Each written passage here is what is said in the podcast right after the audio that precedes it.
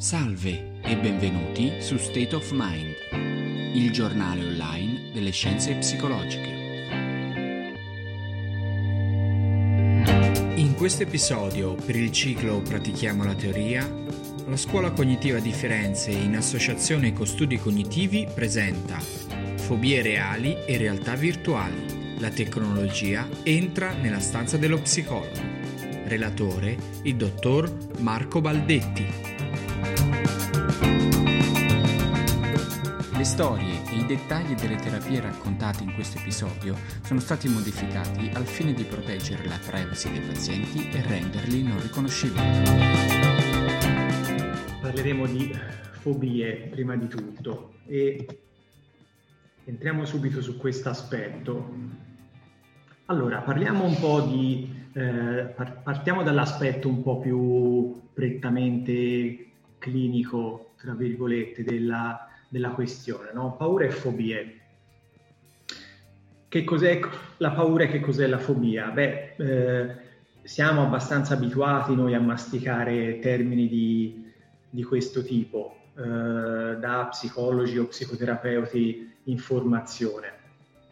Riprendiamo un po' però questo concetto, no? la, la paura è, sappiamo essere un'emozione di base una delle emozioni che tra l'altro possiamo vivere più frequentemente nell'esperienza quotidiana e per quanto sgradevole infatti è una, un'emozione di base che eh, è fondamentalmente adattiva, eh, è legata infatti alla, eh, all'esperienza e alla predisposizione dell'organismo a rispondere a mh, una possibile minaccia. Sappiamo infatti che la paura è una, un'emozione che attivata già dal livello sottocorticale, eh, nei circuiti sottocorticali dell'amigdala per esempio, eh, ci permette di mettere in moto la, il nostro corpo eh, attivando il sistema eh, autonomo no? in maniera eh, vers- il versante simpatico quando siamo, quando siamo impauriti, ecco, mette in, in moto il corpo in maniera tale che sia pronto a reagire appunto ad una potenziale minaccia. Quando siamo impauriti, infatti, che cosa succede?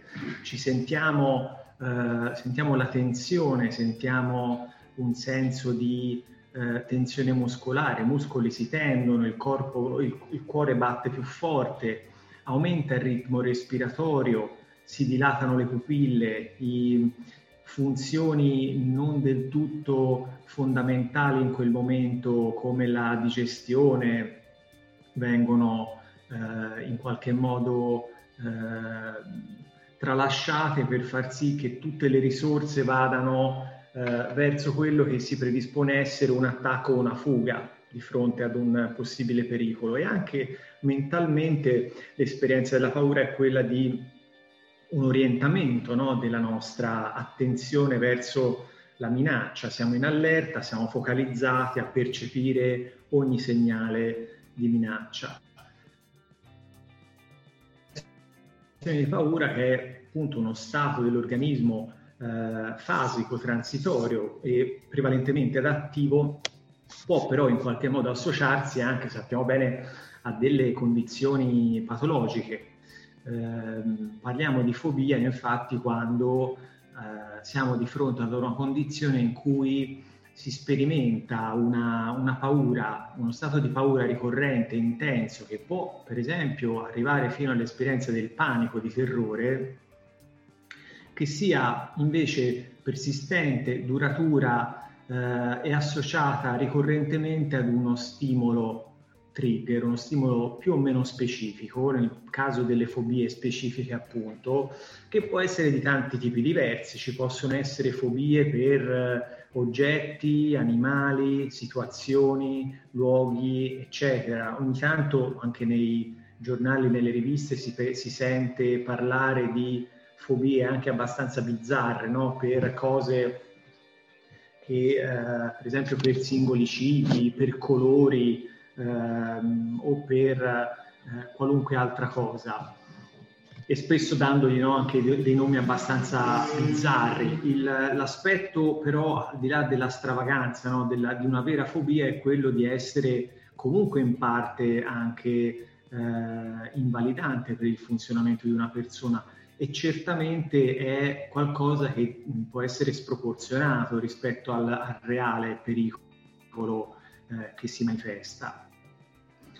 Mm, essendo la paura, l'emozione no, caratterizzante la fobia, ma anche caratterizzante tanti altri disturbi, in fondo tutti i disturbi d'ansia, eh, il, mm, la fobia specifica potrebbe essere confusa per somiglianza ad altri eh, problemi, come per esempio l'agorafobia, che è qualcosa invece di meno specifico perché è legato non ad una specifica circostanza, ma più a, a molte situazioni differenti che vengono, eh, che assumono il significato per la persona di essere in balia di uno spazio aperto senza riferimenti o di poter essere incastrato senza via di fuga in una situazione. Oppure possiamo pensare no, all'ansia sociale, alla fobia sociale, che è legata sia a degli stimoli sociali, magari a delle circostanze specifiche come il parlare in pubblico, il mangiare in pubblico altro, ma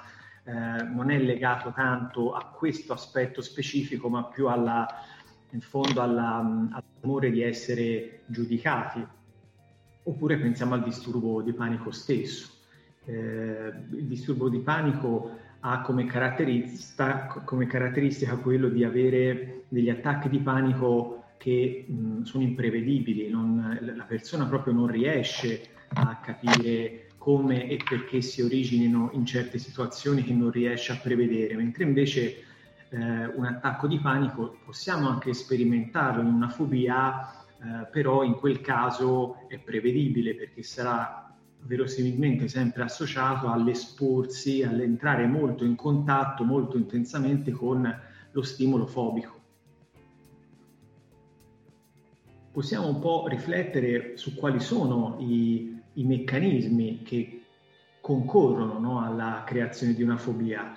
Eh, possiamo pensare oggi che mh, ormai non, non, c'è più molto dubbio sul fatto che una fobia non si sviluppa per ehm, imperscrutabili meccanismi eh, inconsci, ma è fondamentalmente frutto eh, di un apprendimento o di un apprendimento magari basato su una sensibilità anche genetica dell'organismo. Sappiamo per esempio che eh, già nei bambini eh, molto piccoli, negli infanti, ci sono delle reazioni di paura, di allerta di fronte a degli stimoli specifici che non possono essere ricondotti ad un apprendimento preesistente, per esempio delle forme come quelle di un serpente sembra che siano capaci no, di stimolare una, una, risposta di paura eh, non, non, condizionata, quindi eh, implicita, però l'esperienza effettiva della, della, fobia è qualcosa comunque che va rimandato ad, una,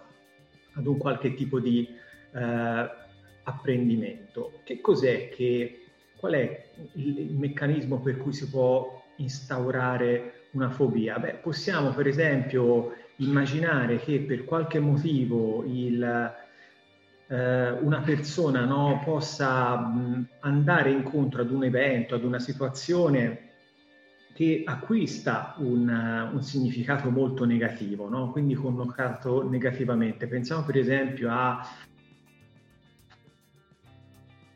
eh, avvicinarci eh, ad un cane che sembra tranquillo, docile, no? magari ci avviciniamo per accarezzarlo, e improvvisamente ci si rivolta contro, eh, mostra i denti e abbaia, possiamo avere in quel momento lì una, eh, un, un, grande spavento che è spontaneo, che è in qualche modo non, non intenzionale e che può eh, in qualche modo eh, andare a condizionare in maniera in maniera classica, no? in maniera pavloviana, lo stimolo legato al cane con la paura che ho sperimentato. Uh, un, un, modo di instaurare uh, una fobia però non, non passa solamente dal, da un'associazione tra uno stimolo e una risposta di spavento, di paura, ma passa anche dal fatto che uh, successivamente la persona, se riesposta a qualcosa che riguarda quello stimolo, che lo ricorda, potrebbe iniziare a percepire un innalzarsi della paura. Per esempio, dopo che ho avuto un grande spavento con quel cane, magari un cane del vicino appena comprato, ogni volta che devo uscire in giardino potrei eh, tenermi un po' alla larga da quel cane. Questo mh, sarà una risposta che metterò in atto perché sapendo che mi avvicinerò, passerò nei suoi paraggi, sento già un po' di apprensione, un po' di paura che si manifesta. Passare alla larga mi permette di sentire sollievo e quindi ho un rinforzo negativo dall'azione di evitamento, di allontanamento, cioè vengo premiato nel fatto che mi viene sottratta la paura. Questo farà sì, per esempio, che io mi adatterò a questa circostanza passando sempre alla larga da quel cane. Questo però eh, è un meccanismo che come spesso accade, no? Il, da una parte è, uh, funziona a breve termine, no? in una circostanza limitata, se però questo meccanismo di evitamento si, um, si ripete, si allarga per un meccanismo di generalizzazione in qualche modo, potremmo far sì che eh, quello stimolo che io ho iniziato a evitare, quel singolo cane, possa generalizzarsi ad altri cani, sempre con una sorta di intenzione di, eh, come dire, mh, mm, di stare il più al sicuro possibile, che è molto innata no? nel nostro modo di, di, funzionare. Se però appunto questo meccanismo diventa eh, eccessivamente rigido e non flessibile, tale da riesporci eh, con sufficiente ehm, tempo e sufficiente ripetizione a quello stimolo la, la, fobia potrebbe instaurarsi e io potrei avere quindi sempre più paura di quella, di quella circostanza, di tutto quello che, che me la ricorda. Uh, come dicevo, il, il, meccanismo però in cui si instaura una fobia potrebbe anche essere legato comunque a, ad apprendimenti non così diretti, potrebbe essere legato per esempio a, all'osservare qualcuno che è sottoposto ad una, eh, a qualcosa di spaventoso. Potrei vedere qualcuno attaccato da un cane oppure potrebbe essere legato per esempio ad un apprendimento più culturale. Per esempio mi viene, eh, mi viene raccontato, mi viene paventato che eh, un certo tipo di situazione è pericolosa. Banalmente, ora sempre per non prendere di mira i poveri animali, se io avessi avuto una madre eh, terrorizzata dai ragni, ehm, tutte le volte che vede un ragno, che pensa di vedere un ragno, si spaventa, io avrò una, un apprendimento no? legato a, alla sua reazione di spavento, magari semplicemente anche al fatto che mi parla negativamente di quella cosa di cui non faccio mai esperienza e questo può instradarmi comunque in questo meccanismo eh, di rinforzi tali che possa verificarsi una fobia. Le fobie, come si diceva, no, possono essere di tantissimi tipi diversi sono, e sono anche comuni. Una ricerca di eh, un, così una, eh, un'indagine fatta eh, tempo fa dalla, da un'organizzazione inglese ha fatto appunto una, un piccolo survey per capire quali fossero per esempio le paure più diffuse o le fobie più diffuse. Vedremo le 10 che risultavano più diffuse. Quella, la paura delle altezze, effettivamente molto comune, la paura dei serpenti, che come dicevo prima sembra avere per esempio anche una, uh, una, un aspetto in, uh, innato, uh, la paura di parlare in pubblico, la paura dei ragni, la claustrofobia, la paura dei topi, degli aghi, la paura di volare, la paura del sangue, la paura dei cani. Quindi ci sono molti animali, poi ci sono delle circostanze di vario tipo alcune delle quali per esempio sono tutto sommato no? sono eh, circostanze che sono non troppo insolite ma neanche tipiche, tipiche nell'esperienza delle persone. No? Per esempio parlare in pubblico, a meno che non facciamo eh, un lavoro appunto di, eh, che, che ci fa fare questo tipo di cosa spesso, è qualcosa che possiamo fare mai oppure saltuariamente, così come magari eh, andare incontro a iniezioni o prendere una, un aeroplano è qualcosa sì che possiamo fare mediamente con ogni tanto, ma non con grande frequenza. Quindi per quello che si diceva prima, per il fatto che possono essere esperienze che tutto sommato posso evitare e eh, non, non, sempre sono messo nelle condizioni di dovermi ripetutamente confrontare con questa esperienza, potrebbero facilmente sviluppare una, una fobia. In questo discorso che vi sto facendo, no, un po' è implicito, l'ho, lasciato un po' implicito il fatto che eh, così come una paura può condizionare la, lo sviluppo di una fobia per una serie di condizionamenti eh, comportamentali, il trattamento della, di una fobia passa prevalentemente da, eh, da, quello che è l'esporsi ad una situazione eh, temuta sufficientemente spesso e sufficientemente eh, a lungo da estinguere la risposta di paura. Qualcuno ha alzato la mano, sono contento di averlo notato, però non so ora non so cosa farci. Quindi chiedo a chi ha alzato la mano per piacere di scrivere nella chat se c'è una domanda, perché la chat la sto guardando qui di fianco allo schermo.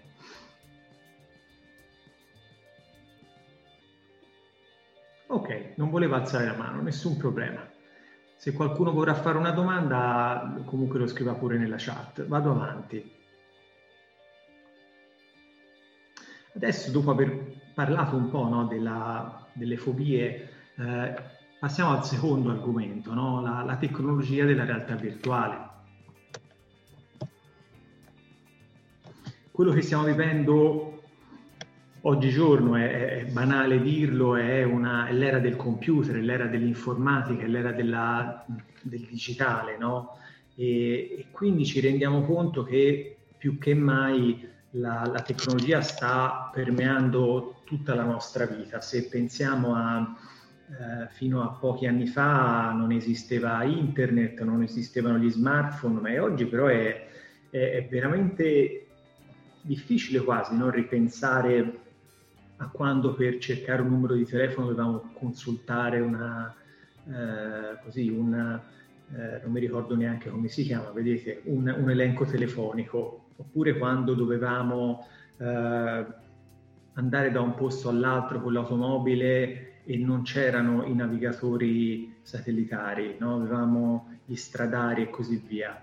Banalmente quindi mh, tutto ciò che oggi permea le nostre vite, come questa conversazione stessa che sto avendo con voi, eh, è qualcosa che sta cambiando, si sta permeando sempre di più e sempre più velocemente in una sorta di appunto accelerazione no, della, della, tecnologia all'interno delle nostre vite.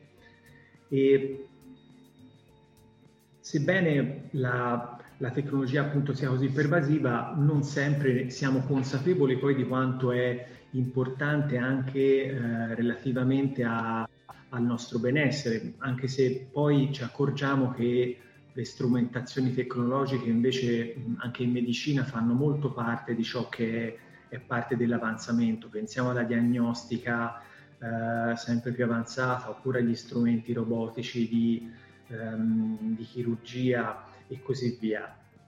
Questo inizia ad essere vero anche un po' nel nostro campo. Eh, pensiamo appunto a quanto eh, applicazioni anche per gli smartphone o altri software, per esempio, inizino a veicolare concetti, esperienze o contenuti relativi in qualche modo al mondo del benessere psicologico, quanto è facile trovare no, in un app store eh, app per eh, migliorare il sonno, per meditare, per il rilassamento, per la gestione dell'ansia e così via. La realtà virtuale è una di queste tecnologie emergenti che eh, in tanti settori si sta diffondendo e eh, anche nel settore della clinica sta avendo una diffusione.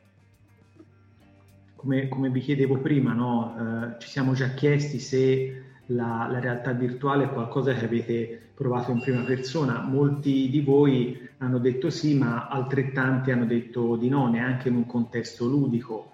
Um, probabilmente sarete vi sarete iscritti a questo webinar incuriositi eh, da, da questo argomento no? e forse l'idea stessa no? di pensare a, a, ad un device di realtà virtuale, una, un apparecchio di realtà virtuale per fare qualcosa di psicologico sembra quasi un po' bizzarra, no? forse per certi versi.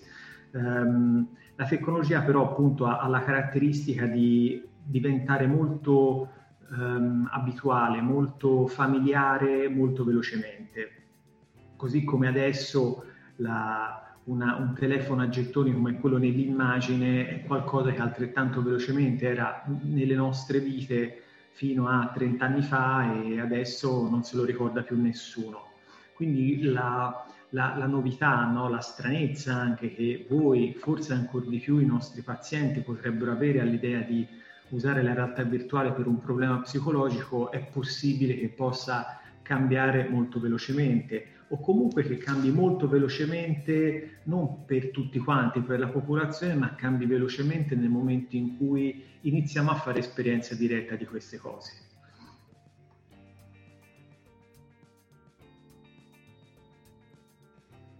Eh, chiediamoci quindi che cos'è questa realtà virtuale senza dare più niente per scontato. È fondamentalmente una tecnologia che ci permette di fare esperienza in, di un mondo, di un ambiente che è generato completamente da un computer in maniera del tutto eh, inventata, digitale.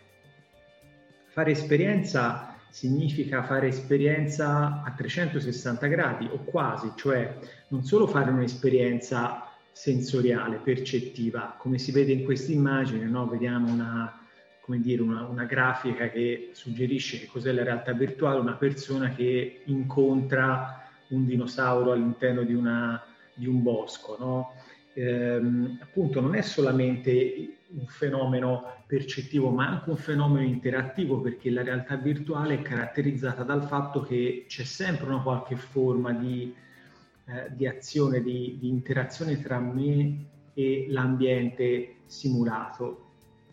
E la terza caratteristica, che è forse poi quella più centrale, più caratterizzante la realtà virtuale, è quella del sentirsi dentro il mondo generato, perché fare esperienza di qualcosa di artificiale e interagire con esso in realtà è qualcosa che non, che non è così eh, strano. Anche interagire con il, così, il personaggio di un videogioco eh, o mh, mm, interagire con qualunque altra forma di avatar o cose del genere è comunque fare esperienza di qualcosa di simulato ed interattivo, ma il sentirsi dentro un nuovo ambiente è qualcosa di molto differente e probabilmente è una sensazione, eh, parlo proprio di sensazione, eh, che se non si è provata non è così facile immaginarla, perché la prima volta, probabilmente molti di voi che hanno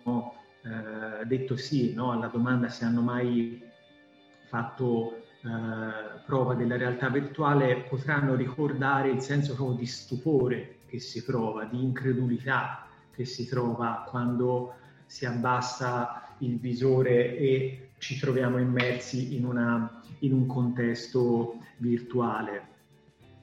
Perché è difficile credere quanto possa essere effettivamente l'esperienza immersiva.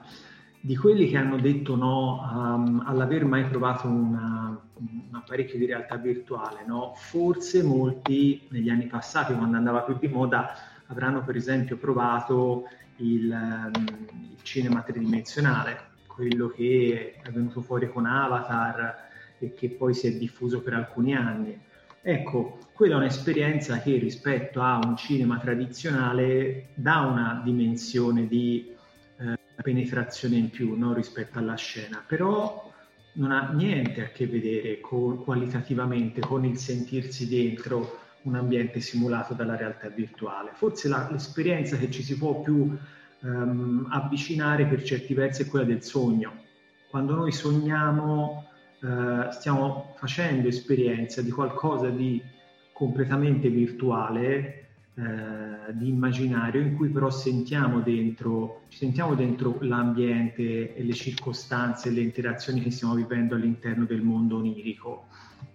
Per certi versi poi questo esempio dopo lo riprenderemo per riflettere su quanto poi comunque la nostra esperienza reale eh, sia in parte comunque un'esperienza simulata, mediata a, con dei livelli di astrazione.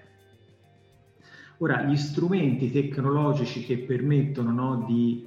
Eh, la realtà virtuale è molto più potente, infatti, no? dice un, un collega, esattamente, esattamente. Gli strumenti che servono per fare esperienza della realtà virtuale possono essere molteplici. Qui vi ho messo una, una serie di immagini esemplificative. No? Si, potete vedere per esempio che qui in alto a sinistra ci sono Marzia Carocci ha alzato la mano. Marzia, se, se puoi scrivimi nella chat la domanda che vuoi fare.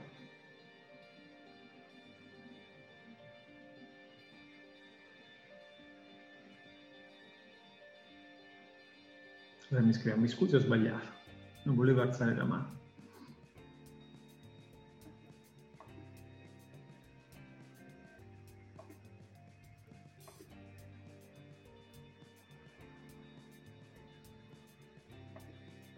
Marzia, non so se posso attivarti l'audio.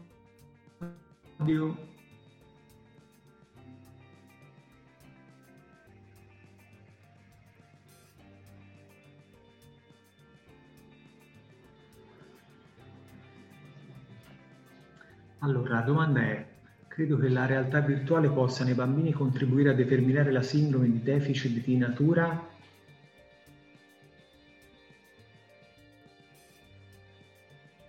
Non ho capito bene la domanda. Intanto ti chiedo se riuscissi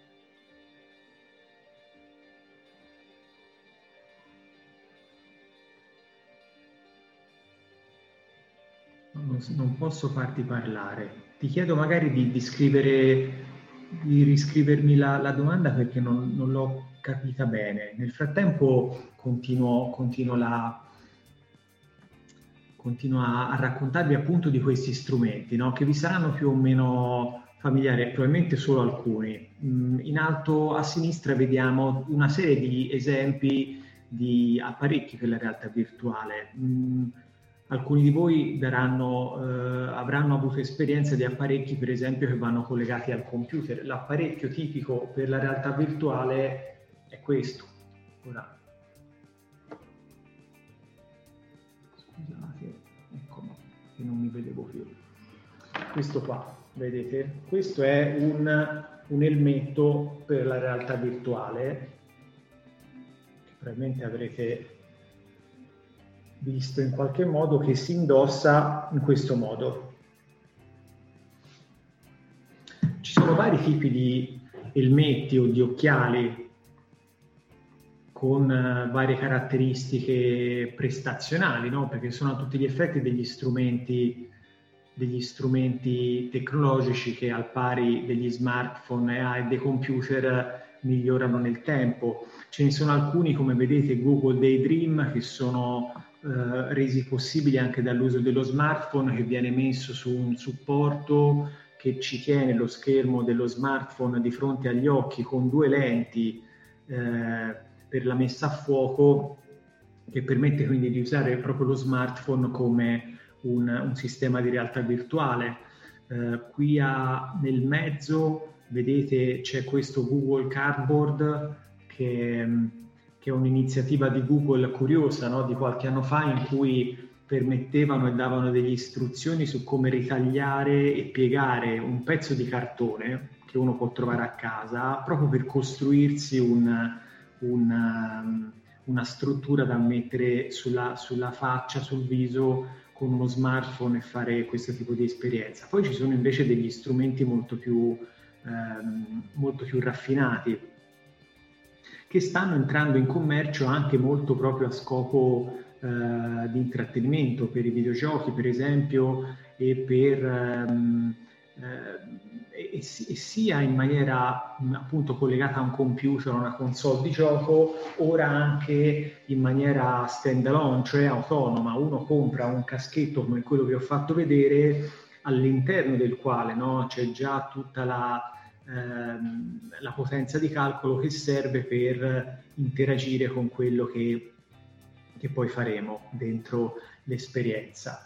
Come vedete nei due, eh, nei due eh, strumenti, no? eh, HTC Vive e Oculus, eh, Oculus, Rift, ci sono accanto al, al caschetto anche dei dispositivi di input, cioè delle manopole che possono essere usate per fare, per compiere le azioni all'interno dell'ambiente virtuale. No? Questi, sono, questi dispositivi di, di input sono eh, di complessità variabile, ce ne sono alcuni anche molto complessi come quello che vedete qua che sembra una sorta di ragno nero sulla mano di una persona eh, che è una struttura sperimentale che fa sì che la mano nel momento in cui viene mossa nell'ambiente virtuale non solo possa essere comparire di fronte ai nostri occhi nella maniera eh, percettivamente realistica,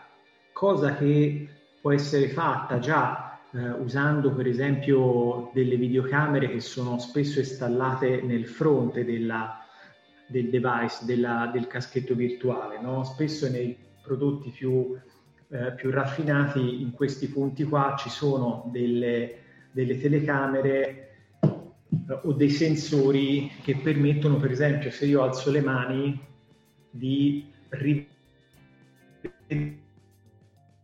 le mie mani nella stessa posizione in cui le sto alzando, ricostruite dal computer in tempo reale, quindi avere proprio la percezione delle mani che si muovono. Ma se io avvicino un oggetto e lo afferro, diciamo, nel mondo virtuale, l'oggetto si avvicinerà a me, però non ne, non ne sentirò la consistenza. Ci sono per esempio invece apparecchi come questo ragno che sono fatti in modo tale da restituire la resistenza sulle dita data dal peso o dalla consistenza o dalla forma di un, di un oggetto. Così come vedete questa specie di pallone trasparente di plastica dove è inserito quel tizio eh, che serve invece per simulare eh, la, la, mobilità. Quello è una, una struttura, ce ne sono anche di meno complesse, fatte tipo eh, tapirulan circolari su cui uno può mettersi in piedi, spesso legato alla vita da, una, eh, da un supporto per non cadere, in maniera tale che io possa usare proprio i miei piedi e le mie gambe per camminare avanti e indietro, abbassarmi nell'ambiente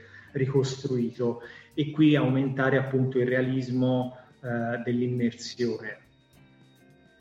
Mentre invece nella maggior parte dei casi nei dispositivi che si tende a utilizzare è un'esperienza che si fa seduti o in piedi senza tutto questo livello di raffinatezza, che è interessante come evoluzione, ma poi vedremo in realtà non è così necessaria per stimolare le caratteristiche distintive della, della realtà virtuale.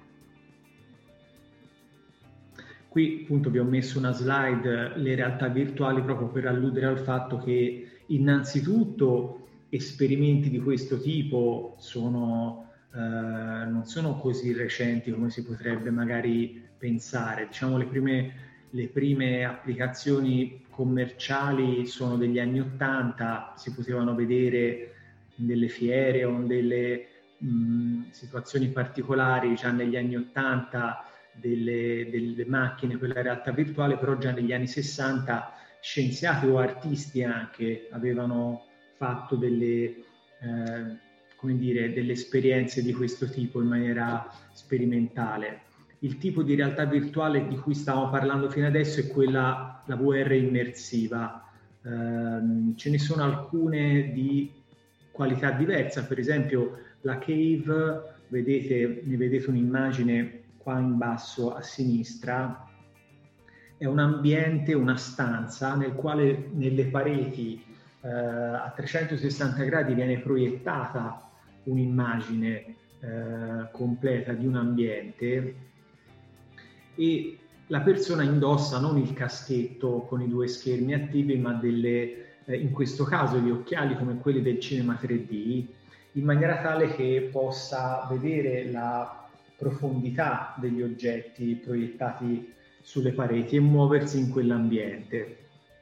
È un tipo di immersività più, più complesso che prevede ovviamente delle, degli ambienti eh, progettati apposta. Oppure eh, c'è qualcosa di cui probabilmente avrete mh, sentito parlare qualche volta, che è quella della variante della realtà aumentata, l'augmented reality, che è una tecnologia per certi versi simile a quella della realtà, ma mh, invece di ricreare un intero eh, ambiente totalmente virtuale, genera qualcosa di virtuale che si inserisce nell'ambiente reale. Probabilmente mh, i più smanettoni di voi eh, o in maniera diretta o indiretta tramite qualche fidanzato, fratello, di solito i nerd sono, sono più eh, gli uomini, eh, avrà per esempio sentito parlare di, eh, se non ricordo male, Pokémon Go, che era una, un videogioco per gli smartphone che è uscito qualche anno fa, che era molto innovativo perché era un sistema di, di realtà aumentata. Eh, in pratica che cosa faceva? Permetteva di usare il proprio telefono per inquadrare con la videocamera l'ambiente circostante. No? Io mi muovo, muovo lo schermo guarda, inquadrando l'ambiente che ho di fronte e quindi ne vedo come in una finestra, vedo dove sono e lo vedo anche attraverso lo schermo. Pokémon Go permetteva di far sì che io magari eh, inquadrando una stanza vedessi la stanza dove compariva un, un mostriciattolo, un Pokémon che dovevo andare a acchiappare. Questa sovrapposizione di elementi digitali sulla, sull'esperienza, diciamo sull'ambiente reale, è proprio quello della realtà aumentata, che invece ha delle applicazioni molto raffinate molto interessanti che vanno al di là del, del gaming dei giochi. Per esempio, mh, già viene sfruttato in qualche modo per applicazioni spesso anche didattiche, per esempio nelle, nei training eh, in chirurgia e medicina oppure in ambienti ingegneristici viene utilizzato per esempio per ehm, fare esperienza simulata ma appunto realistica di, eh, non so, di mm, mezzi meccanici o di apparecchi meccanici ehm, che devono essere aggiustati in maniera tale che io possa vedere l'operazione che devo fare proiettata su eh, il macchinario reale che ho di fronte, eccetera, eccetera. Anche questa appunto viene sviluppata in questi anni, in parte è un po' concorrente della realtà virtuale, anche se sono due, due mondi un po', un po affini. Eh, alcune automobili, per esempio, iniziano ad avere degli elementi un po' di, di realtà aumentata, per esempio quando eh, vedete alcune automobili moderne che proiettano delle frecce sul parabrezza invece che sul, che sullo schermo il monitor del navigatore, quello è in qualche modo una, una, una, un'applicazione di realtà aumentata o realtà mista, eh, mixed reality viene chiamata anche, cioè viene inserito appunto una, uh, un'informazione in più sintetica nel contesto reale dal nostro punto di vista.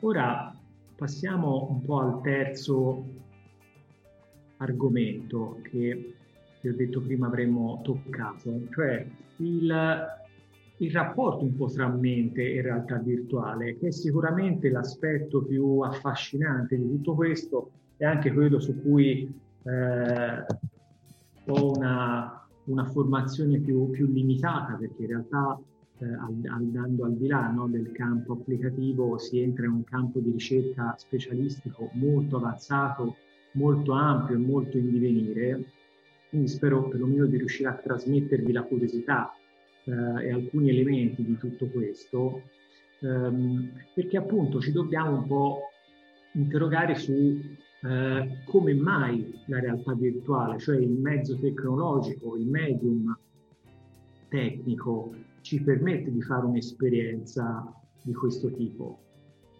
Intanto possiamo appunto riflettere su due aspetti. Eh, l'aspetto dell'immersione. L'immersione è diciamo un elemento tecnico, cioè la, la possibilità, il potenziale del mezzo, dello strumento di eh, dare una, eh, un'illusione vivida e complessa di realtà eh, ai sensi di me utente. A quali sensi? Ovviamente la vista, eh, l'udito, anche il tatto, come dicevamo prima.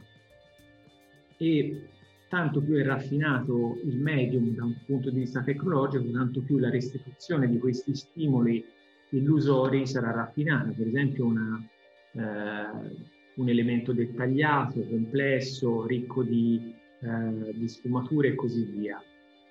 Questo è l'aspetto tecnico.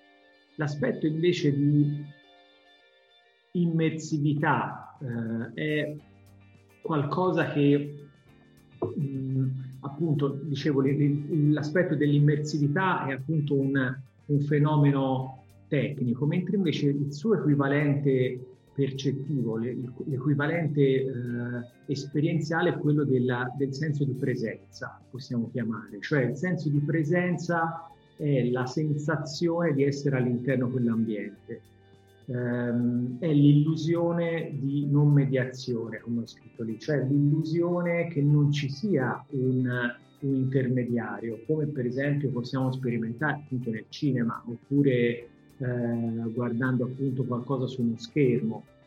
Se io guardo la, la, realtà attraverso lo schermo della macchina fotografica mentre la, la inquadro, so che quella cosa è reale, ma non un'illusione di non mediazione. Il senso di presenza di cui la realtà virtuale ci rende eh, partecipi è resa possibile da un fatto interessante, appunto, dal fatto che in fondo la nostra mente non è, una, eh, non è capace, non è fatta per restituirci un'esperienza autentica, eh, identica della realtà circostante, ma l'esperienza che noi facciamo della realtà vera, tra virgolette, è comunque un'esperienza simulata, cioè è di fatto un'esperienza comunque astratta e in qualche modo arbitraria della nostra mente. Ed è proprio il fatto che la, la tecnica della realtà virtuale in qualche modo utilizza dei, eh, degli accorgimenti, delle tecniche che sono simili a quelle diciamo della eh, del meccanismo simulativo della nostra mente, è questa somiglianza che rende possibile appunto questo effetto, questa qualità del senso di presenza. Pensiamo a, mh, mm, per rendere chiaro no, un po' questa cosa ad una qualunque azione. Eh, pensate che siete in una stanza, siete nella vostra stanza, volete accendere il, te- il televisore e, mm, e, vi predisponete a farlo. No? È una delle cose più semplici.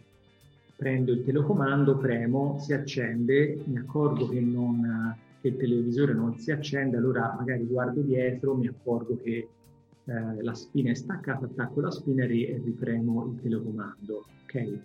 Se noi pensiamo a qualunque azione compiamo, qualunque azione compiamo, anche la più semplice, eh, spesso la compiamo appunto in una maniera assolutamente naturale, cioè con una sensazione di fluidità, di linearità, di semplicità, che invece non ci rende consapevoli della, invece del grande grado di complicazione che implica tutto questo, perché per poter fare un'azione come quella di accendere il televisore, eh, ho bisogno di un sacco di informazioni.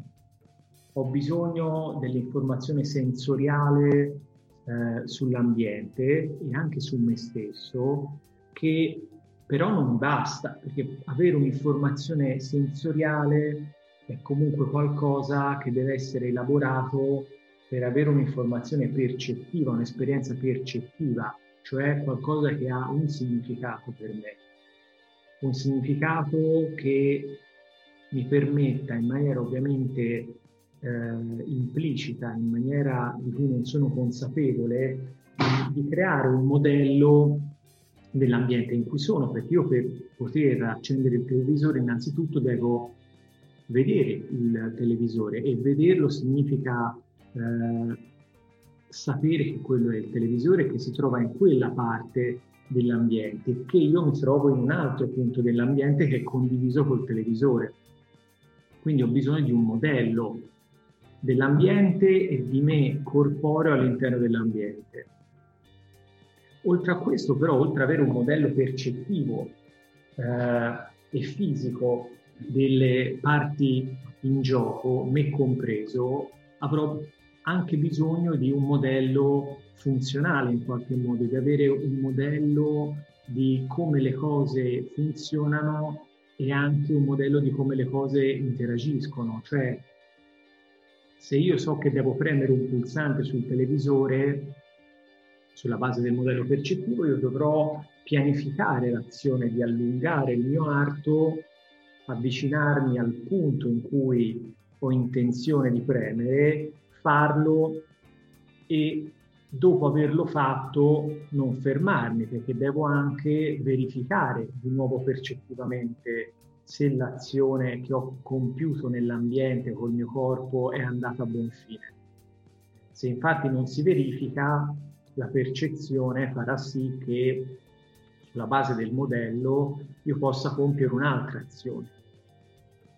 Questo ricorda un po' no, la, il ciclo eh, dell'unità tote della, che negli anni 50 era stata alla base un po' no, della, dell'idea cognitiva di mente, cioè il, il modello per cui la mente è un sistema di elaborazione delle informazioni, però appunto che non ha tanto il suo senso compiuto nell'attribuire significati no? o elaborare informazioni, perché chi elabora a fare informazioni, eh, elaborare informazioni col cervello è una cosa altamente dispendiosa a livello energetico e quindi non la faremmo se non avesse uno scopo.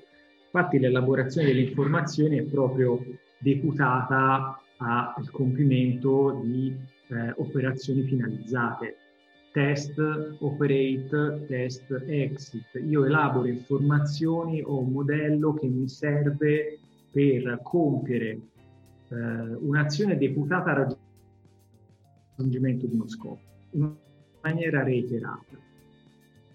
Quindi in fondo la nostra mente, il nostro cervello eh, che ne è il supporto insieme al corpo, la mente è in qualche modo un macchinario predittivo, non solo percettivo, predittivo perché se ci pensate noi non ci limitiamo neanche a usare il dato sensoriale in ingresso, cioè eh, il fotone che entra nella retina viene convertito in un impulso elettrico che va nella mia eh, corteccia visiva, eccetera, eccetera, per avere quel dato sensoriale e trasformarlo in un dato percettivo per cui quello che ho di fronte è il mio computer, ma anche eh, avere una, una percezione in qualche modo orientata a scopi, predittiva, cioè che mi permetta, sulla base anche della mia esperienza, cioè dei modelli precostituiti, mh, di, avere, di essere orientato alla percezione discriminata di qualcosa che per me può essere di interesse, può essere un'opportunità o una minaccia, cioè di essere un percettore eh, in qualche modo no, interessato verso l'ambiente. Vi faccio un esempio. Eh, se voi ripensate alla, eh, anche agli esperimenti del, di psicologia della percezione, no, della, del dopoguerra, del secondo dopoguerra, vi ricorderete gli esperimenti della, per esempio della filone del New Look americano, no? nel quale si vedeva per esempio che se io vedo un'immagine che non ha senso, un'immagine astratta che pian piano si trasforma fino a prendere la forma di qualcosa, per esempio una mela, eh, il tempo che mediamente io impiego per riconoscere che quella è una mela, prima di eh, pensare a qualcos'altro, tende a essere più basso se io sono molto affamato. Oppure, mh, similmente, io posso avere, eh, se io mh, vedo una sequenza di lettere, una che compare dopo l'altra, ehm, e poi dopo vedo una forma rotonda, tenderò a percepire quella sensazione rotonda come una O invece che uno 0, oppure potrei eh, compiere altre operazioni di questo tipo in cui in qualche modo ci accorgiamo che la percezione è molto legata ad un dato eh, di aspettativa. Quindi è sia una, un fenomeno eh, bottom-up che viene dai sensi, viene interpretato, sia però un fenomeno top-down. E in questo entra in atto anche eh, appunto l'aspetto dell'azione e della pianificazione, quindi di me che sono parte dell'ambiente, parte attiva dell'ambiente. Quindi in qualche modo anche a livello cerebrale c'è eh, una convergenza a un certo punto delle zone, delle aree che sono eh, deputate a fare queste operazioni, cioè ad avere una rappresentazione eh, percettiva dello spazio, per esempio, e avere una rappresentazione mh, nel riconoscimento delle cose, la, la via dorsale, la via ventrale della eh, della, dei sistemi visivi, no? che prendono vie diverse, una via serve appunto a riconoscere le cose, un'altra via a capire dove sono, come sono collocate rispetto a me e che in qualche modo convergono anche con la rappresentazione del mio corpo. Esistono eh, nel nostro cervello degli, eh, dei neuroni, tutta una serie di neuroni bimodali, eh, cioè che hanno una funzione sia sensoriale sia motoria, come per esempio i neuroni specchio che mh, conoscerete, o i neuroni canonici, che sono anche quelli altri tipi di neuroni che sono presenti nella nostra corteccia sensoriale, che hanno delle, appunto delle caratteristiche particolari, cioè sono neuroni che per esempio si attivano quando, eh, parlando per esempio dei neuroni specchio, quando io vedo un'altra persona che sta per compiere un gesto o nell'atto di compiere un gesto verso un oggetto che anch'io sto muovendo, cioè sto vedendo.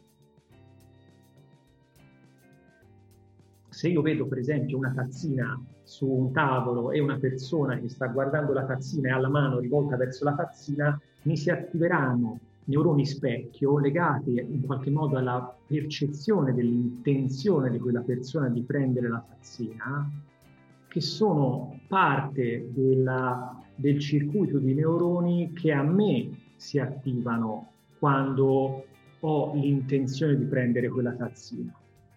E quindi la comprensione che ho di un altro che compie un gesto sembra in qualche modo eh, possibile in maniera immediata perché va a stimolare il me che ha in potenza, in potenzialità la possibilità di prendere quella tazzina. Altri neuroni, appunto quelli canonici, eh, sempre nella corteccia premotoria, sono dei neuroni che si attivano invece quando io guardo un oggetto e ne percepisco gli aspetti in qualche modo potenziali di interazione. Eh, quando ne percepisco per esempio l'afferrabilità, è quello che, cioè il modo in cui io ci posso interagire.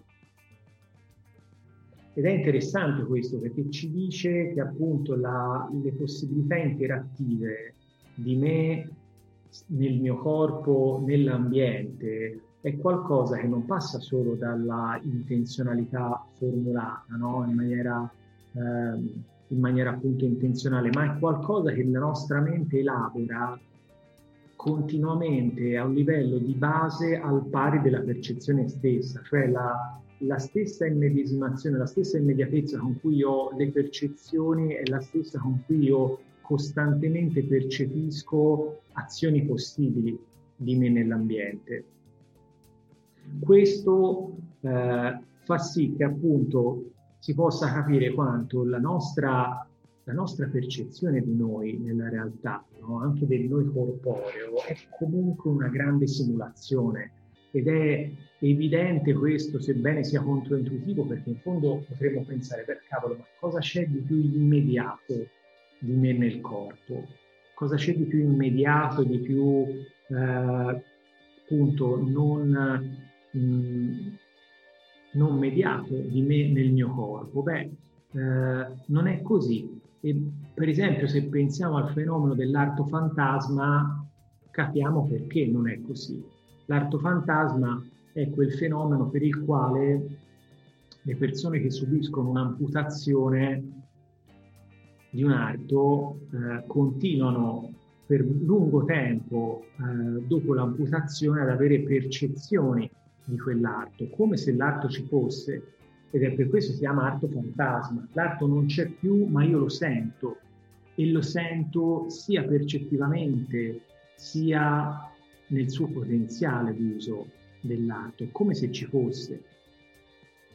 Quindi è molto al di là, questo ci, ci mostra proprio empiricamente fortemente quanto il nostro modello interno, un modello simulato che abbiamo, è forse preponderante anche rispetto all'esperienza sensoriale dell'ambiente reale, del dato fisico. Allora, sto vedendo che qualcuno ha fatto una domanda. Intanto vi dico sì che il webinar viene registrato, quindi sarà possibile vederlo anche dopo. In effetti, osservando persone affette da Alzheimer è molto chiara la complessità richiesta da queste azioni che state scrivendo. Eh sì, eh sì. Se ci pensate, ora, no, anche, anche se guardiamo un bambino, no, un neonato, i neonati quando iniziano a, eh, in qualche modo a, a, manipolare le cose, a manipolare gli oggetti, a, a manipolare anche loro stessi, no? sono buffi i bambini, perché quando li vediamo lì che sono svegli, eh, nei rari momenti in cui non piangono, i, i neonati si guardano le mani no? come se fossero degli oggetti in qualche modo, no? si mettono le mani in bocca, si colpiscono, si toccano, si manipolano, come se stessero in qualche modo no, facendo delle cose che gli permettono di costruire tramite azione, un'azione causa, causale, no, in qualche modo, una, eh, la mappa percettiva e motoria del proprio corpo e quindi anche della propria potenziale d'azione nella, nell'ambiente. I bambini mettono in bocca le mani come mettono in bocca gli oggetti. In certi, in certi momenti sembrano veramente trattare il loro corpo come se fossero una, una, un affare dentro cui sono caduti e con cui iniziano ad avere dimestichezza.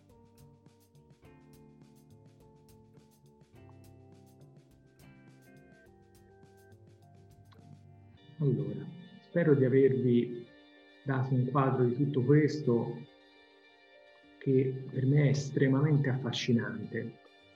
Qui vi, vi riporto due eh, altri concetti in qualche modo no? affini a quello che, che stiamo dicendo, cioè il fatto che l'utilizzo di un mezzo, l'utilizzo di uno strumento, per esempio una racchetta, eh, è qualcosa che ha effetto sulla nostra percezione anche di noi, per esempio, se io uso una racchetta eh, per fare un'azione, in qualche modo quello strumento, soprattutto se ne faccio un uso ripetuto, abituale, come per esempio ne avrà fatto Federer nella, nella sua carriera di tennista, eh, quell'artefatto lì, quell'oggetto lì diventa parte della mia rappresentazione del corpo. È stato visto anche da un punto di vista proprio eh, come dire, di studi di neuropsicologia, no? è come se ci fosse un'estensione della mappa corporea, di quello che si diceva prima. Eh, i, i, neuroni canonici probabilmente, questo lo, lo presuppongo perché non ne, non ne, sono certo, potrebbero eh, inglobare anche la rappresentazione dello strumento. Per certi versi, forse anche quando noi ci abituiamo a, a guidare la nostra automobile, in qualche modo eh, nella nostra mente, nel nostro cervello si attiva via via che siamo sempre più eh, che abbiamo sempre più dimestichezza no? con quell'artefatto dentro cui siamo, cioè il, l'automobile. In qualche modo i confini dell'automobile acquistano una rappresentazione spaziale come se fosse un'estensione corporea. Se ci pensate, eh, fate caso a quanto per noi è naturale quando guidiamo l'automobile riuscire a passare tra, tra spazi anche stretti e non lo facciamo facendo un calcolo eh, geometrico, lo facciamo come quando quella stessa naturalezza in qualche modo, forse la stessa percezione, chissà, eh, di quando dobbiamo passare con il corpo tra una porta quasi chiusa, ci mettiamo di lato in maniera naturale e lo sappiamo stabilire se ci passiamo o no. Questo è appunto un effetto di un mezzo eh, utilizzato che entra nella nostra percezione. C'è poi un altro, un altro fenomeno no? che è quello dell'incarnazione, nel quale appunto noi ci sentiamo dentro un, un mezzo. Per esempio l'uso di un avatar di un videogioco ci fa sentire dentro, siamo telepresenti in esso, quindi l'esperienza intuitiva no, del nostro corpo si estende a quello di un oggetto esterno.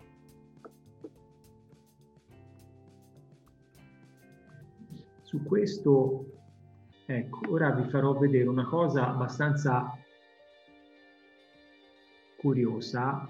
Oddio, sono 19.14, sto andando pianissimo. Allora, vado un po' più veloce, altrimenti non, non, riusciamo, anche se ho visto che in teoria la, la durata del webinar era prevista fino, alla, fino, alle 20, anche se io pensavo 19.30, quindi magari me la prendo un po' comoda. Per fare comunque, per stringere su questa parte, no, quello che abbiamo appena detto ci può un po' far pensare a quanto la, la realtà virtuale abbia un potenziale trasformativo che è molto ampio perché pensate a quanto, a quanto per esempio è, è differente eh, per voi che state imparando qualcosa con il mestiere di psicoterapeuta, quanto è differente per voi leggere una, un dialogo trascritto sul libro di una tecnica, per esempio, e quanto è diverso eh, vedere un video di quella tecnica messa in atto. Probabilmente vi, vi rendete conto della potenza in più, proprio in termini qualitativi, di fare una cosa del genere, no? di, di, questa differenza. Infatti rimaniamo molto più colpiti da, da, vedere qualcuno che fa qualcosa che poi noi imiteremo piuttosto che da leggerlo. Lo stesso appunto può mh, passare sempre di categoria nel quella cosa che poi spesso a, quando siamo studenti non ci piace, fare una simulata magari davanti a tutti, perché al di là del nostro imbarazzo, però la possibilità di eh, essere noi che siamo attori diretti di quell'azione, eh, quanto arricchisce ancora di più l'esperienza di apprendimento, quindi l'esperienza trasformativa che io ho nell'atto di compiere quell'azione, non solo di vederla, tanto meno di leggerla. Ok? Allora, l'aspetto eh, in fondo no, del, della, dell'essere presenti nella realtà virtuale descrive proprio il potenziale trasformativo che ha, perché fare una cosa nella realtà virtuale, quindi incarnati dentro, eh, dentro quel mondo, è, è molto vicino al farlo realmente nel mondo. E, e quindi le possibilità di apprendimento o di modifica di certe cose è estremamente alto, estremamente alto. Non si opera più sui simboli ma sulla realtà e non importa che ci sia scritto virtuale, perché come abbiamo appena visto anche la realtà vera è una realtà virtuale in qualche modo. Ora vi voglio far vedere una cosa, un video che mi ha incuriosito tantissimo, l'ho trovato citato da eh, un autore di cui vi, eh, vi, posso suggerire un libro, ve lo faccio vedere, questo qua, Realtà virtuali, di Giuseppe Riva. Giuseppe Riva è un italiano che lavora ehm, a Milano, mi sembra, che è uno dei più grandi esperti mondiali di realtà virtuale applicata anche alla clinica e non solo, ma rispetto proprio alla alla ricerca di cui abbiamo appena parlato. Quindi eh, potete trovare anche dei, delle sue presentazioni, degli articoli online che sono molto interessanti. E mi è capitato appunto di trovare un video ne, ne, nel materiale che lui presentava, che voglio far vedere. Questo qua. Spero che riusciate a vederlo senza problemi Gender swap, un esperimento con la macchina per essere qualcun altro. Ve lo faccio vedere e poi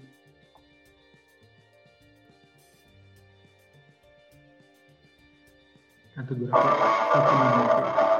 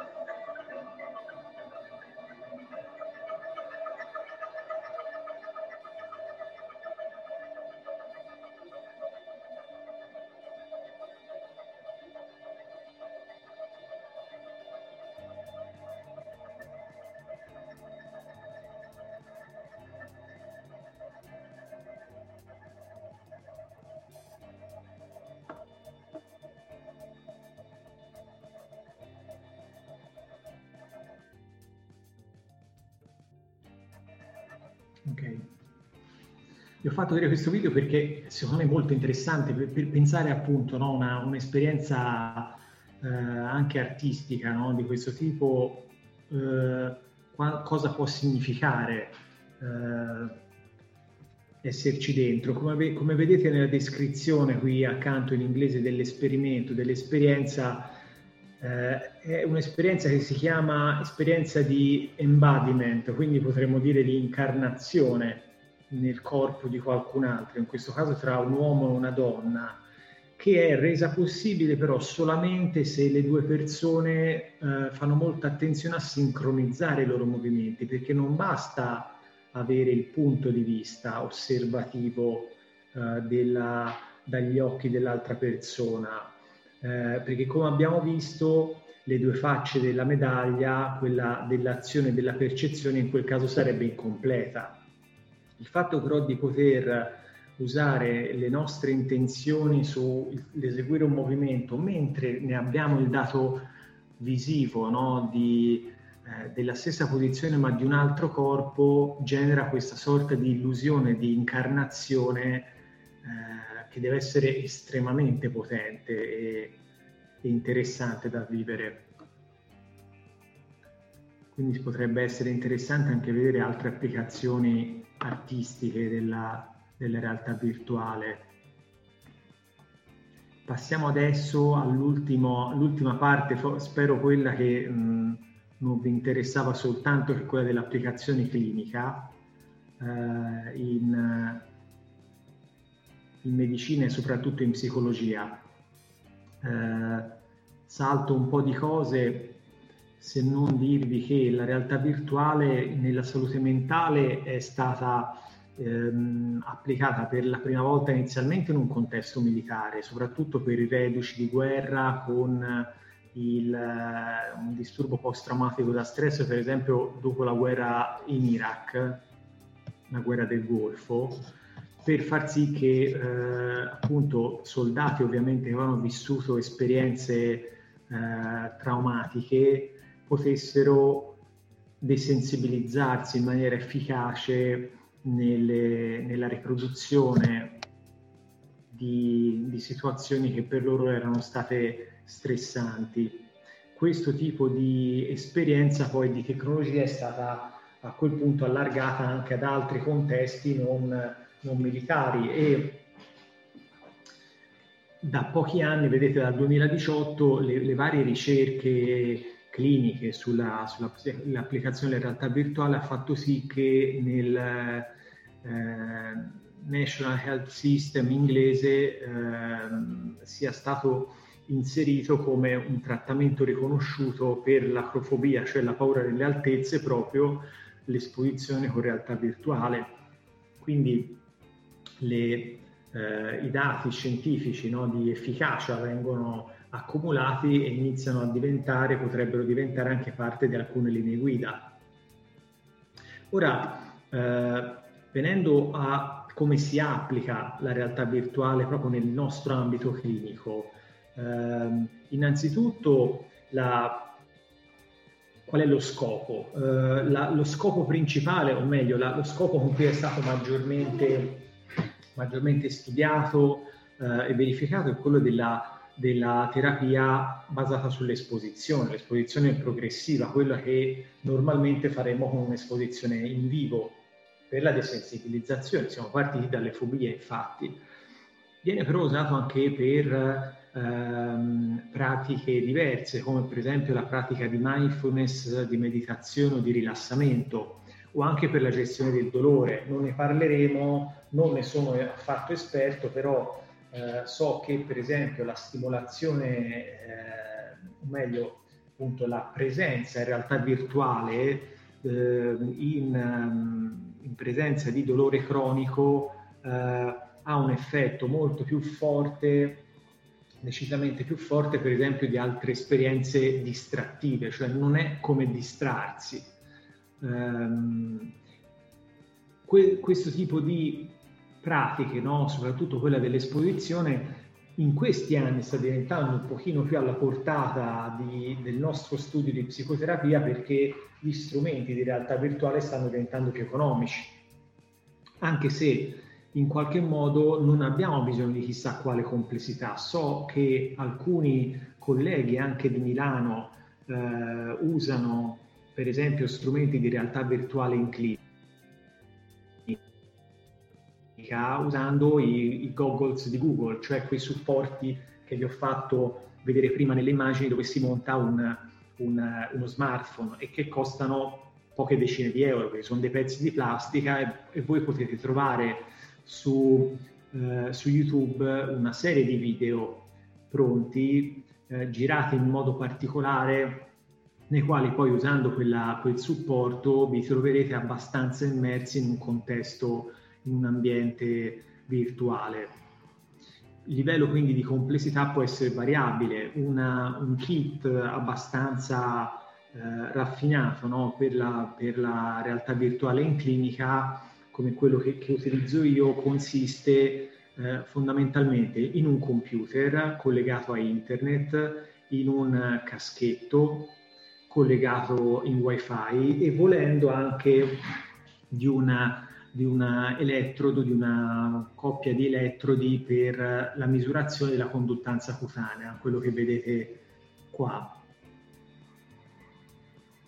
E ora vediamo un po' più in dettaglio come si applica. Questo qui che vedete nella foto è per esempio il contesto tipico in cui questa cosa si applica, cioè la seduta in realtà virtuale la possiamo immaginare come una seduta in cui eh, io clinico sarò davanti al mio computer perché sul computer, sullo schermo del mio computer avrò la possibilità, per esempio, di vedere ciò che il paziente sta vedendo in quel momento, mentre il paziente è seduto di fronte a me, di fronte al tavolo, dentro la sua esperienza di realtà virtuale. Si può essere seduti oppure si può essere in piedi con uh, magari la, l'accortezza di non camminare in giro, ma spesso di toccare con una, uh, con una mano o con il polpaccio la sedia, una poltrona, qualcosa che ci dia un ancoraggio minimo all'ambiente reale per eh, non disorientarsi troppo, ma comunque seduti nella maggior parte dei casi è sufficiente. E poi, come vi dicevo, ci può essere l'uso di sensori come questi che si applicano a due dita eh, e che misurano la conduttanza cutanea, eh, collegata quindi alla risposta galvanica della pelle. Mm, di che cosa si tratta? Si tratta di un modo economico per eh, avere una stima del livello di attivazione eh, periferica, di livello di attivazione del sistema nervoso autonomo del soggetto in quel momento. Prima, nella, in una delle prime slide, abbiamo visto lo schema della, del, del, corpo no? e del sistema simpatico e parasimpatico che una volta attivati nella risposta allo stress attiva tutta una serie di risposte fisiologiche, tra cui il sistema simpatico attiva le risposte di attivazione delle ghiandole sudoripare, quindi di fatto sudiamo di più quando siamo stressati, detto in parole povere. Eh, la, le ghiandole eh, quindi funzionando in una maniera diversa sulla cute fanno sì che umidificando la cute questa trasmetta l'elettricità in maniera diversa, con una resistenza diversa e questi piccoli sensori assolutamente innocui eh, semplicemente registrano l'andamento di questo parametro. Qui ho messo l'immagine di quello che sembrerebbe forse essere, no, non è un poligrafo come quelli delle, della macchina della verità, però fondamentalmente eh, è una, un accorgimento in più che si può usare per avere una misura, tra virgolette, strumentale del livello di stress della persona e che può essere parte poi dei, dei feedback e delle misurazioni dell'esperienza di esposizione in realtà virtuale, anche se non è indispensabile. Come, come vi dicevo, eh, il, um, nel momento in cui la persona fa un'esperienza deve essere un'esperienza orientata molto spesso ad, una, ad un'esposizione e l'esposizione sappiamo dover essere qualcosa di specifico. Eh, quindi si tratta di avere a disposizione una serie di ambienti virtuali da poter utilizzare. Ce ne sono di diversi tipi. Qui vi ho messo quattro eh, immagini tratte da ambienti di questo tipo, per esempio ambienti per l'ansia sociale, vedete la, il setting di un contesto di persone che sono a un pub a chiacchierare dove ci sarà il cameriere che interagisce così via, fobie per animali eh, come ragni, cani, topi, fobia di volare, vedete qui l'essere dentro la cabina di un aereo, eh, l'acrofobia, quindi la paura delle altezze, essere in un ambiente altissimo sopra un grattacielo, agorafobia, claustrofobia, paura degli aghi, eccetera. Mm, il vantaggio ovviamente no, è immediato da, da percepire. Pensate a, ehm, anche banalmente alla fobia delle altezze. Qui a Firenze dove sto io grosse altezze non ci sono, forse una delle cose più alte che ci sono è il, eh, il campanile 18 a, al Duomo e se dovessi portare un paziente lì a esporsi, oltre a spendere tanti soldi, eh, potremmo spendere ore di fila in situazioni normali per fare un'esposizione, però a parte gli scherzi, anche solamente la, appunto, dover gestire in vivo la, la paura delle altezze, che può essere invalidante eh, in certe circostanze, non è facile perché implica la, la disponibilità di situazioni e ambienti che sono difficilmente raggiungibili o sono difficilmente graduabili.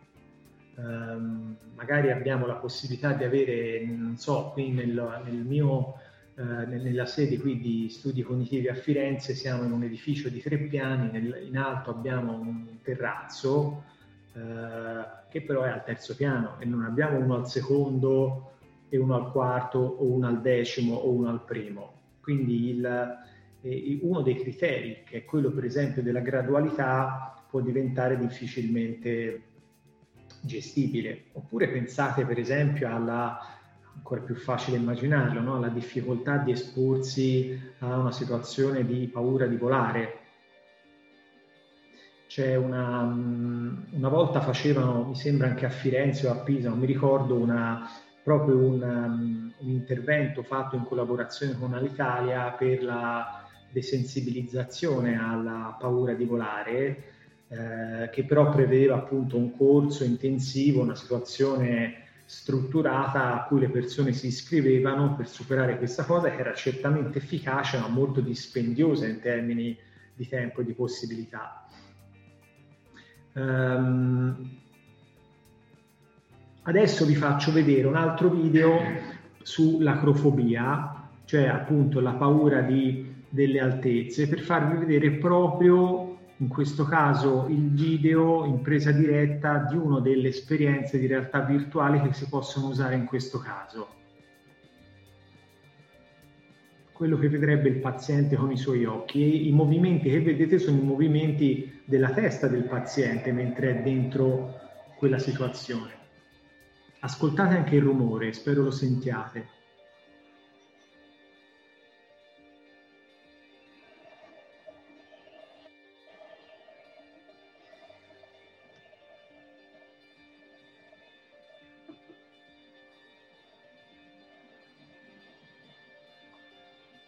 Oddio, l'ho interrotto. Rendeva già l'idea, però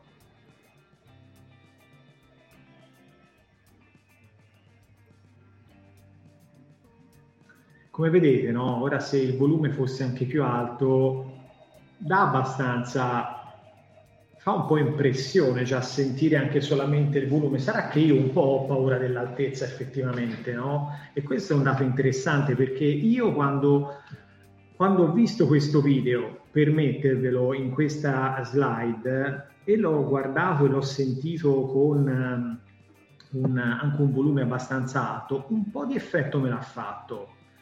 Misurato in uh, unità di disagio soggettivo da 0 a 10 avrei detto 2, 3 uh, al massimo, però un po' di fastidio me lo dava, no? non lo avrei evitato, però sentivo che mi attivava, soprattutto questo rumore del vento, vedere questi grattacieli sullo sfondo e qui non c'era certo il dato di immedesimazione, di, uh, di presenza di cui si parlava. Sappiamo infatti che quando si fanno per esempio delle, delle esperienze anche di eh, esposizione, talvolta si parte proprio volendo, volendolo fare eh, come dire, in maniera, in maniera razionale da cose astratte. Per esempio, eh, so se mi deve esporre a un cane, guardare la foto di, una, di, un cane o addirittura pensare a un cane, magari vedere un cane disegnato a matita, quindi per avvicinarsi anche con vari gradi di astrazione, perché eh, l'immersione eh, anche diciamo virtuale potrebbe essere comunque già di impatto. Per me, per esempio, se lo facessi su un video di questo tipo, la persona che viene esposta a questo tipo di situazione, presupponendo che abbia appunto una, un, da fare un trattamento sulla, sulla, sull'acrofobia, potrebbe avere questo tipo di risultato. Questo grafico su tre linee che vi faccio vedere, che vedete qui, è un grafico che possiamo ottenere durante la, l'esperienza del paziente, che è un'esperienza che è verosimile pensare non dura un minuto o due come il video che vi ho fatto vedere, ma dura parecchi minuti, necessari esattamente come nell'esposizione in vivo per far sì che il livello di tensione, di paura si attenui. Quello che vedete qua sono i grafici in cui si vede nella lineetta blu sottile sottile l'andamento della risposta fisiologica e in, con i pallini invece segmentati si vede la risposta eh, riferita al terapeuta eh, legata alla, mh, alla, quantità di paura, di disagio percepito, no? quindi i famosi SUD, unità percepite di, di disagio. Um, come vedete, nella prima esposizione che è stata attuata, il livello di paura era abbastanza alto e costante lungo tutta la, la, l'esposizione, toccando dei picchi nella prima metà arancioni, quindi presupponendo con un livello abbastanza alto e però nella seconda metà. Quindi c'è proprio il, in azione il meccanismo di desensibilizzazione che nella seconda sessione riprende infatti partendo già da un livello di, di disagio iniziale già più basso che cresce un po' durante, raggiungendo il livello medio durante tutta l'esperienza fino a decrescere più in basso di quanto era sceso la prima volta e di nuovo nella terza esposizione partendo rimanendo e terminando ad un livello di tensione abbastanza basso. Se fosse stato quindi questo un, eh, un momento di esposizione in vivo, potrebbe essere verosimile di pensare che quel tipo di, di, scenario è stato superato e che si possa andare verso uno scenario un pochino più complesso. Per esempio, se la persona si è esposta a un, a guardare di sotto da un, un parapetto posto al primo piano, si potrebbe salire al secondo piano e così via.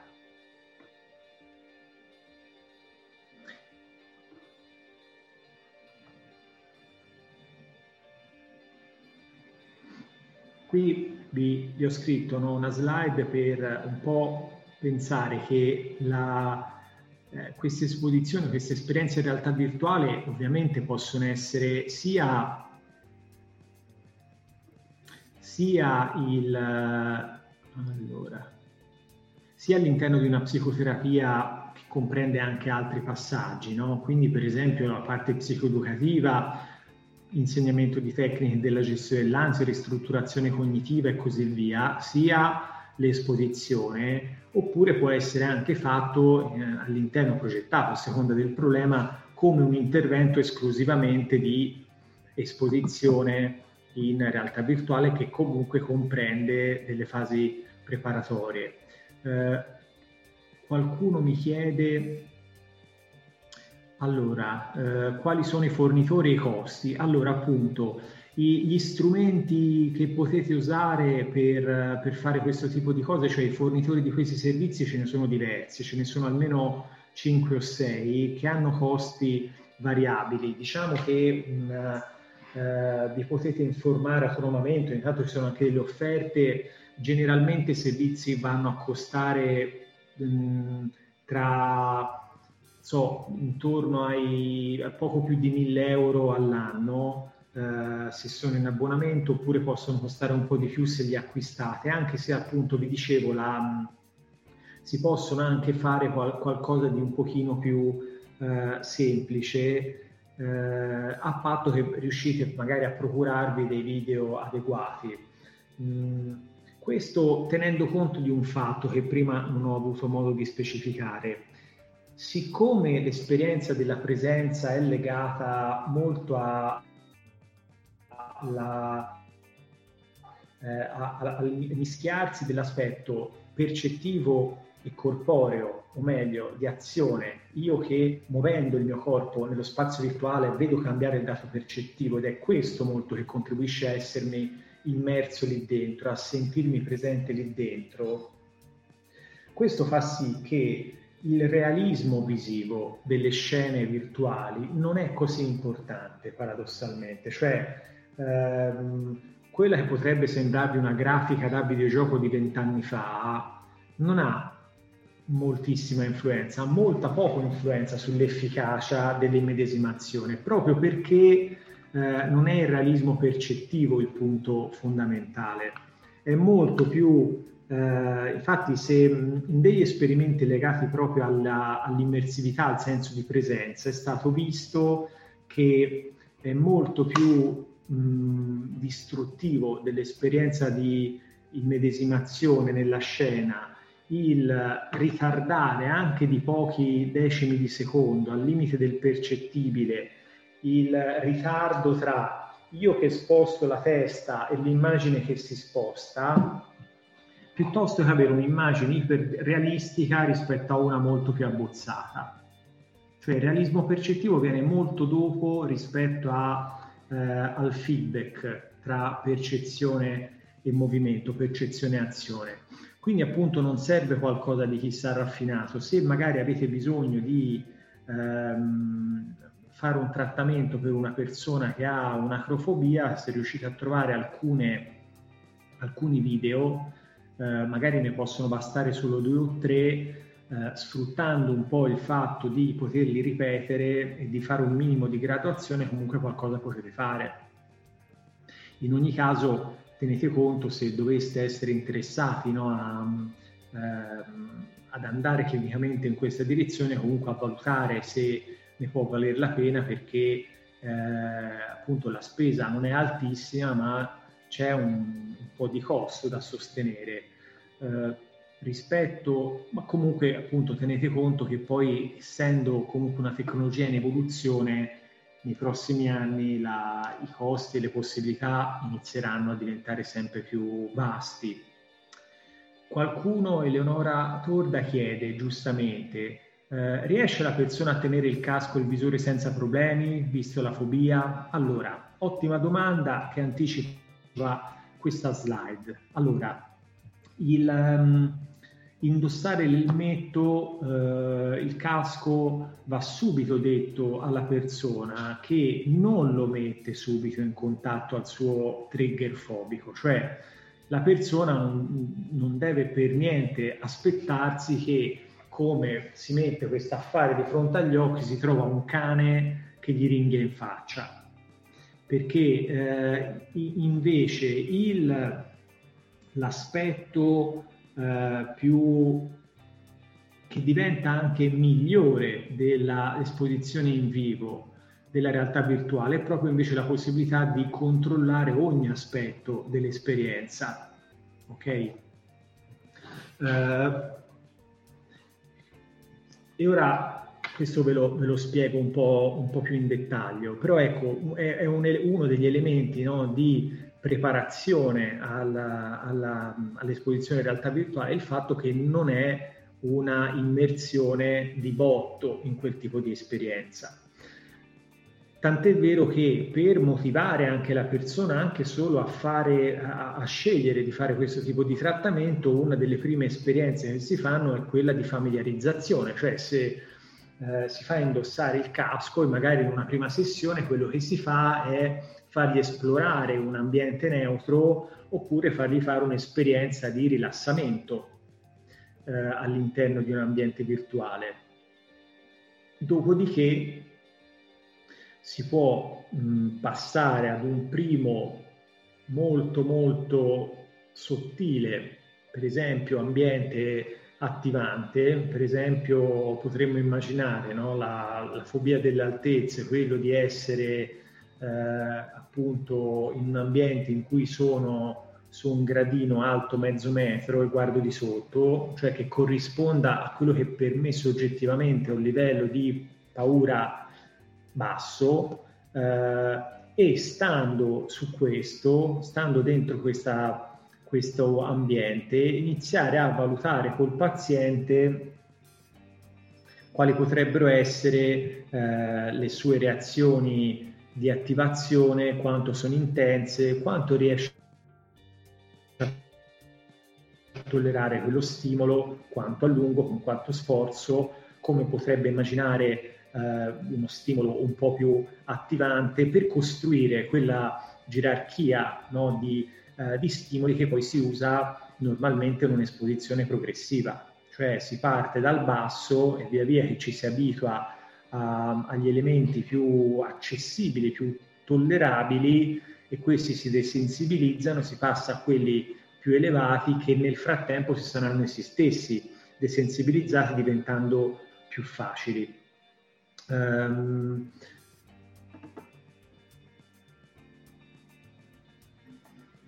una volta che è stata fatta la, la, la progettazione, no? Quello che può accadere in pratica, in, in la struttura tipica di una seduta di terapia in, in esposizione alla realtà virtuale è quella appunto di un setting come quello che vedete in foto, eh, nel quale in una prima parte si riepiloga il, ehm, il punto in cui siamo, eh, si può quindi concordare col paziente qual è l'obiettivo di esposizione del momento, eh, gli si rispiega, dice ok, adesso ci esporremo per esempio al, eh, alla situazione ehm, di essere nella, nella sala d'attesa del gate dell'aeroporto, quindi prima che il volo inizi.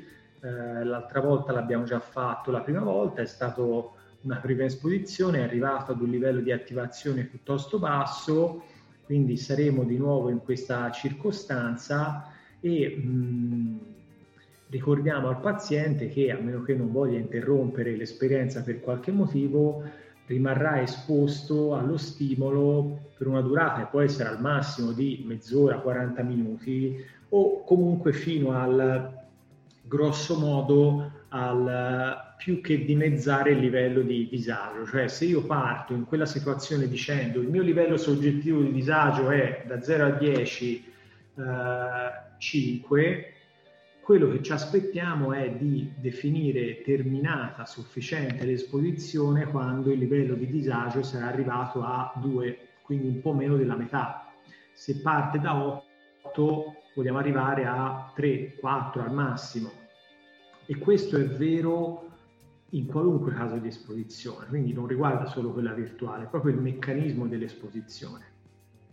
Ehm, quando si fa questo tipo di immersione, quello che si, eh, l'istruzione che poi si dà al paziente è questa, cioè per favorire la, la permanenza no, della, dell'immedesimazione, cioè del senso di presenza, eh, non interagiremo con lui, lo lasceremo dentro la sua esperienza e ci limiteremo ogni, per esempio, 5 minuti a chiedergli verbalmente con magari un messaggio eh, codificato, per esempio adesso, una, una semplice parola, ehm, in maniera tale che lui sappia che a quel punto, quando glielo chiediamo, ci dirà da 0 a 10 qual è il livello soggettivo di disagio e noi lo potremmo annotare su un foglio o, su, o sul computer mentre stiamo osservando quello che, che accade.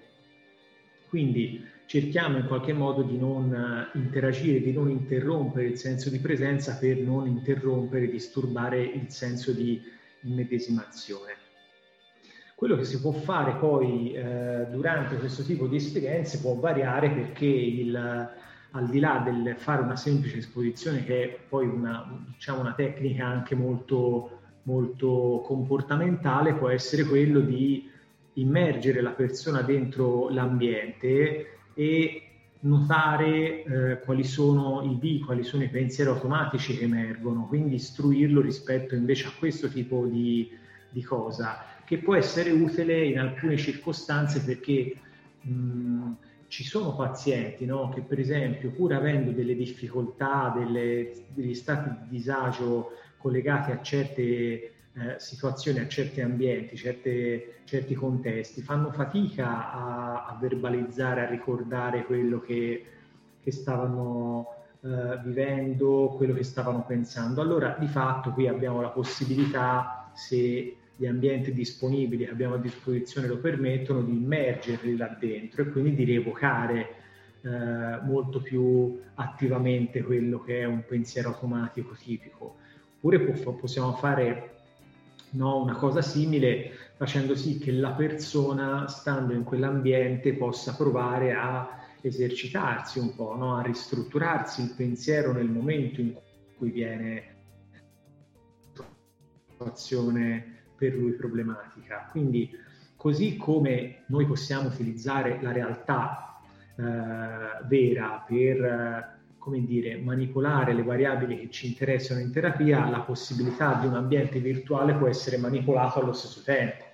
Quindi eh, quello che può essere no, il, un contesto di esposizione, prima abbiamo visto una scena con delle persone a un pub che bevono, eh, può essere un contesto, per esempio, di esposizione di ansia sociale, potrebbe diventare anche un contesto di esposizione a, ad una bottiglia di alcol in una persona che sta cercando di eh, imparare a non rispondere agli stimoli per un problema di alcolismo. No?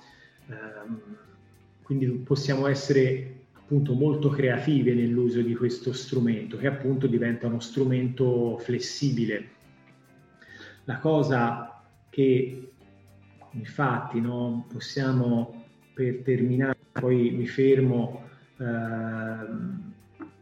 su questa carrellata, quali sono un po' i vantaggi caratteristici della, eh, della realtà virtuale, è quello che ehm, rispetto per esempio no, alla, a un'esposizione in vivo c'è una maggiore privacy, cioè la persona non deve andare effettivamente in un posto magari accompagnata da noi. Anche il costo, anche in termini di tempo, è, più, è molto più ristretto eh, di fatto. Mm, gli, gli stimoli possono diventare più accessibili, come si diceva prima, e possono essere molto più controllabili, eh, magari anche più di quanto possono essere nella realtà.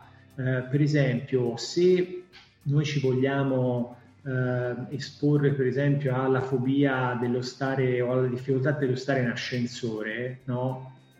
Noi sappiamo che eh, per come funziona la paura io devo stare diversi minuti dentro uno stimolo pauroso prima che la curva di attivazione inizi a decrescere però per esempio un ascensore reale non mi permette di muoversi per 5 minuti di fila, no? al limite si può fermare se premo stop, ma non è effettivamente un ascensore in cui io mi sento muovere, sento i rumori per 5 minuti di fila, oppure non è un ascensore in cui io posso decidere in maniera controllata quante persone farci stare dentro.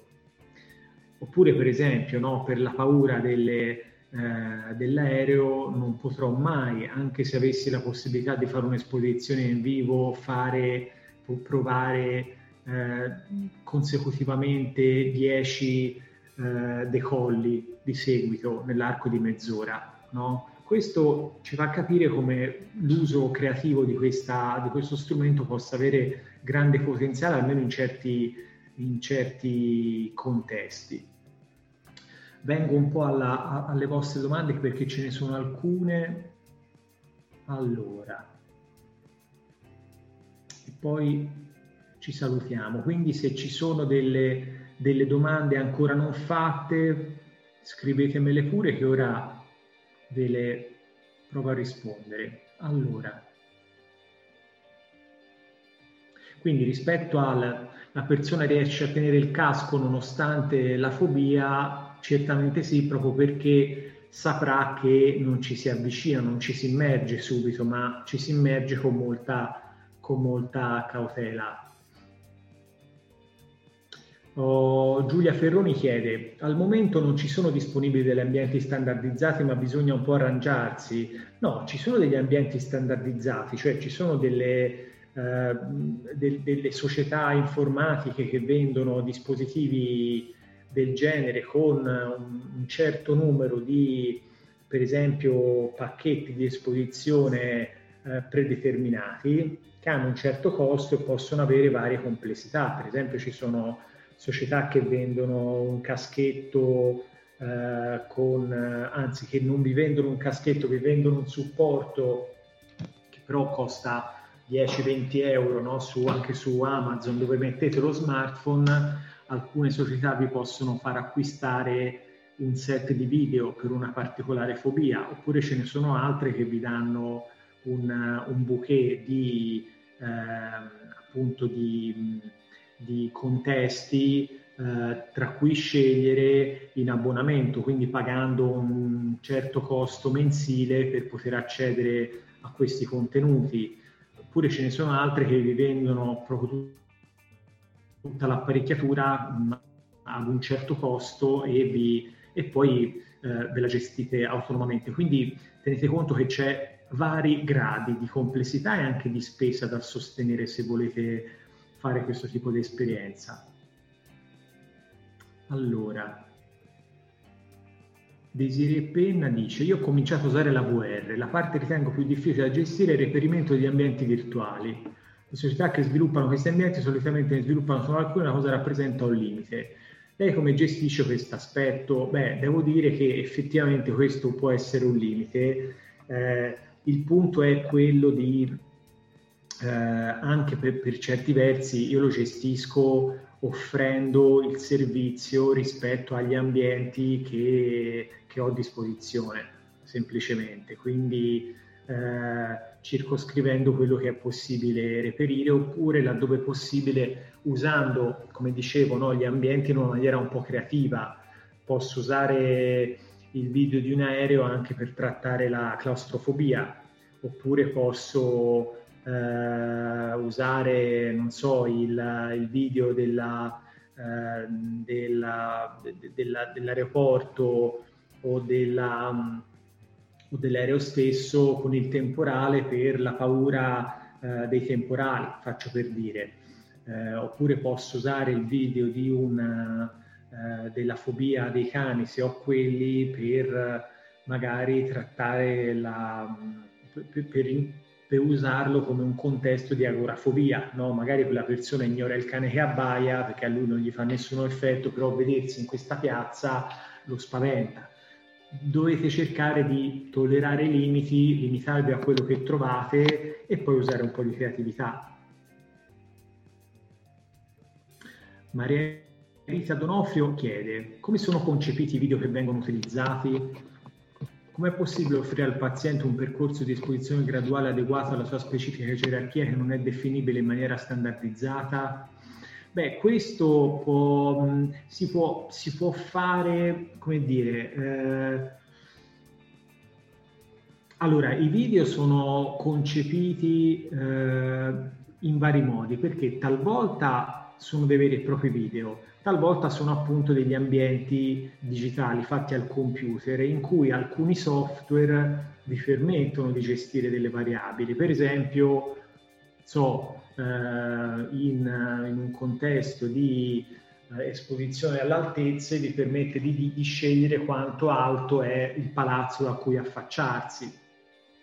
Se voi avete a disposizione invece magari apparecchi o eh, cose più limitate, magari avete, una, avete reperito un paio di video su altezze di un certo tipo, quello che potete fare potrebbe essere usare la realtà virtuale a un certo punto dell'esposizione. Quindi magari iniziate se quegli stimoli lì sono troppo intensi con un'esposizione eh, immaginativa eh, o magari un'esposizione in vivo che arriva fino a una certa altezza, dopodiché quando lo stimolo che vi permette, che, vi, che avete in realtà virtuale è congruente rispetto alla gerarchia di esposizione, lo usate e quindi può essere parte di una gerarchia. Allora, Matteo chiede, il paziente deve avere un suo visore? No, eh, il visore generalmente lo, avrete, generalmente lo, avrete voi, va ovviamente igienizzato di volta in volta, questo anche prima della, delle, dell'era del Covid. E, mh, mm, il paziente può portarselo a casa, allora questo dipende perché appunto il fatto che il paziente si autoesponga in realtà virtuale è un po' complicato, quindi non è una cosa che si fa generalmente, però si possono istruire i pazienti a fare comunque dei compiti, degli homework, per esempio di esposizione in vivo laddove possibile, eh, per generalizzare il più possibile quello che si fa in seduta, come si farebbe eh, in qualunque altra tecnica.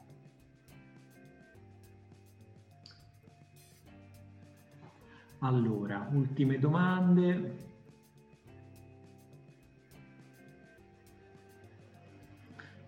Sì, esistono delle mascherine monouso per l'igienizzazione, ma potete usare anche delle salviette disinfettanti, ovviamente. Eh, oltre a delle mascherine da mettere tra il visore e il viso. Sì, può darsi che esistano, sicuramente esisteranno, io non le uso, ma... Allora, altre cose che avete chiesto. Sono già stati fatti studi statistici, sì. Eh, allora, studi statistici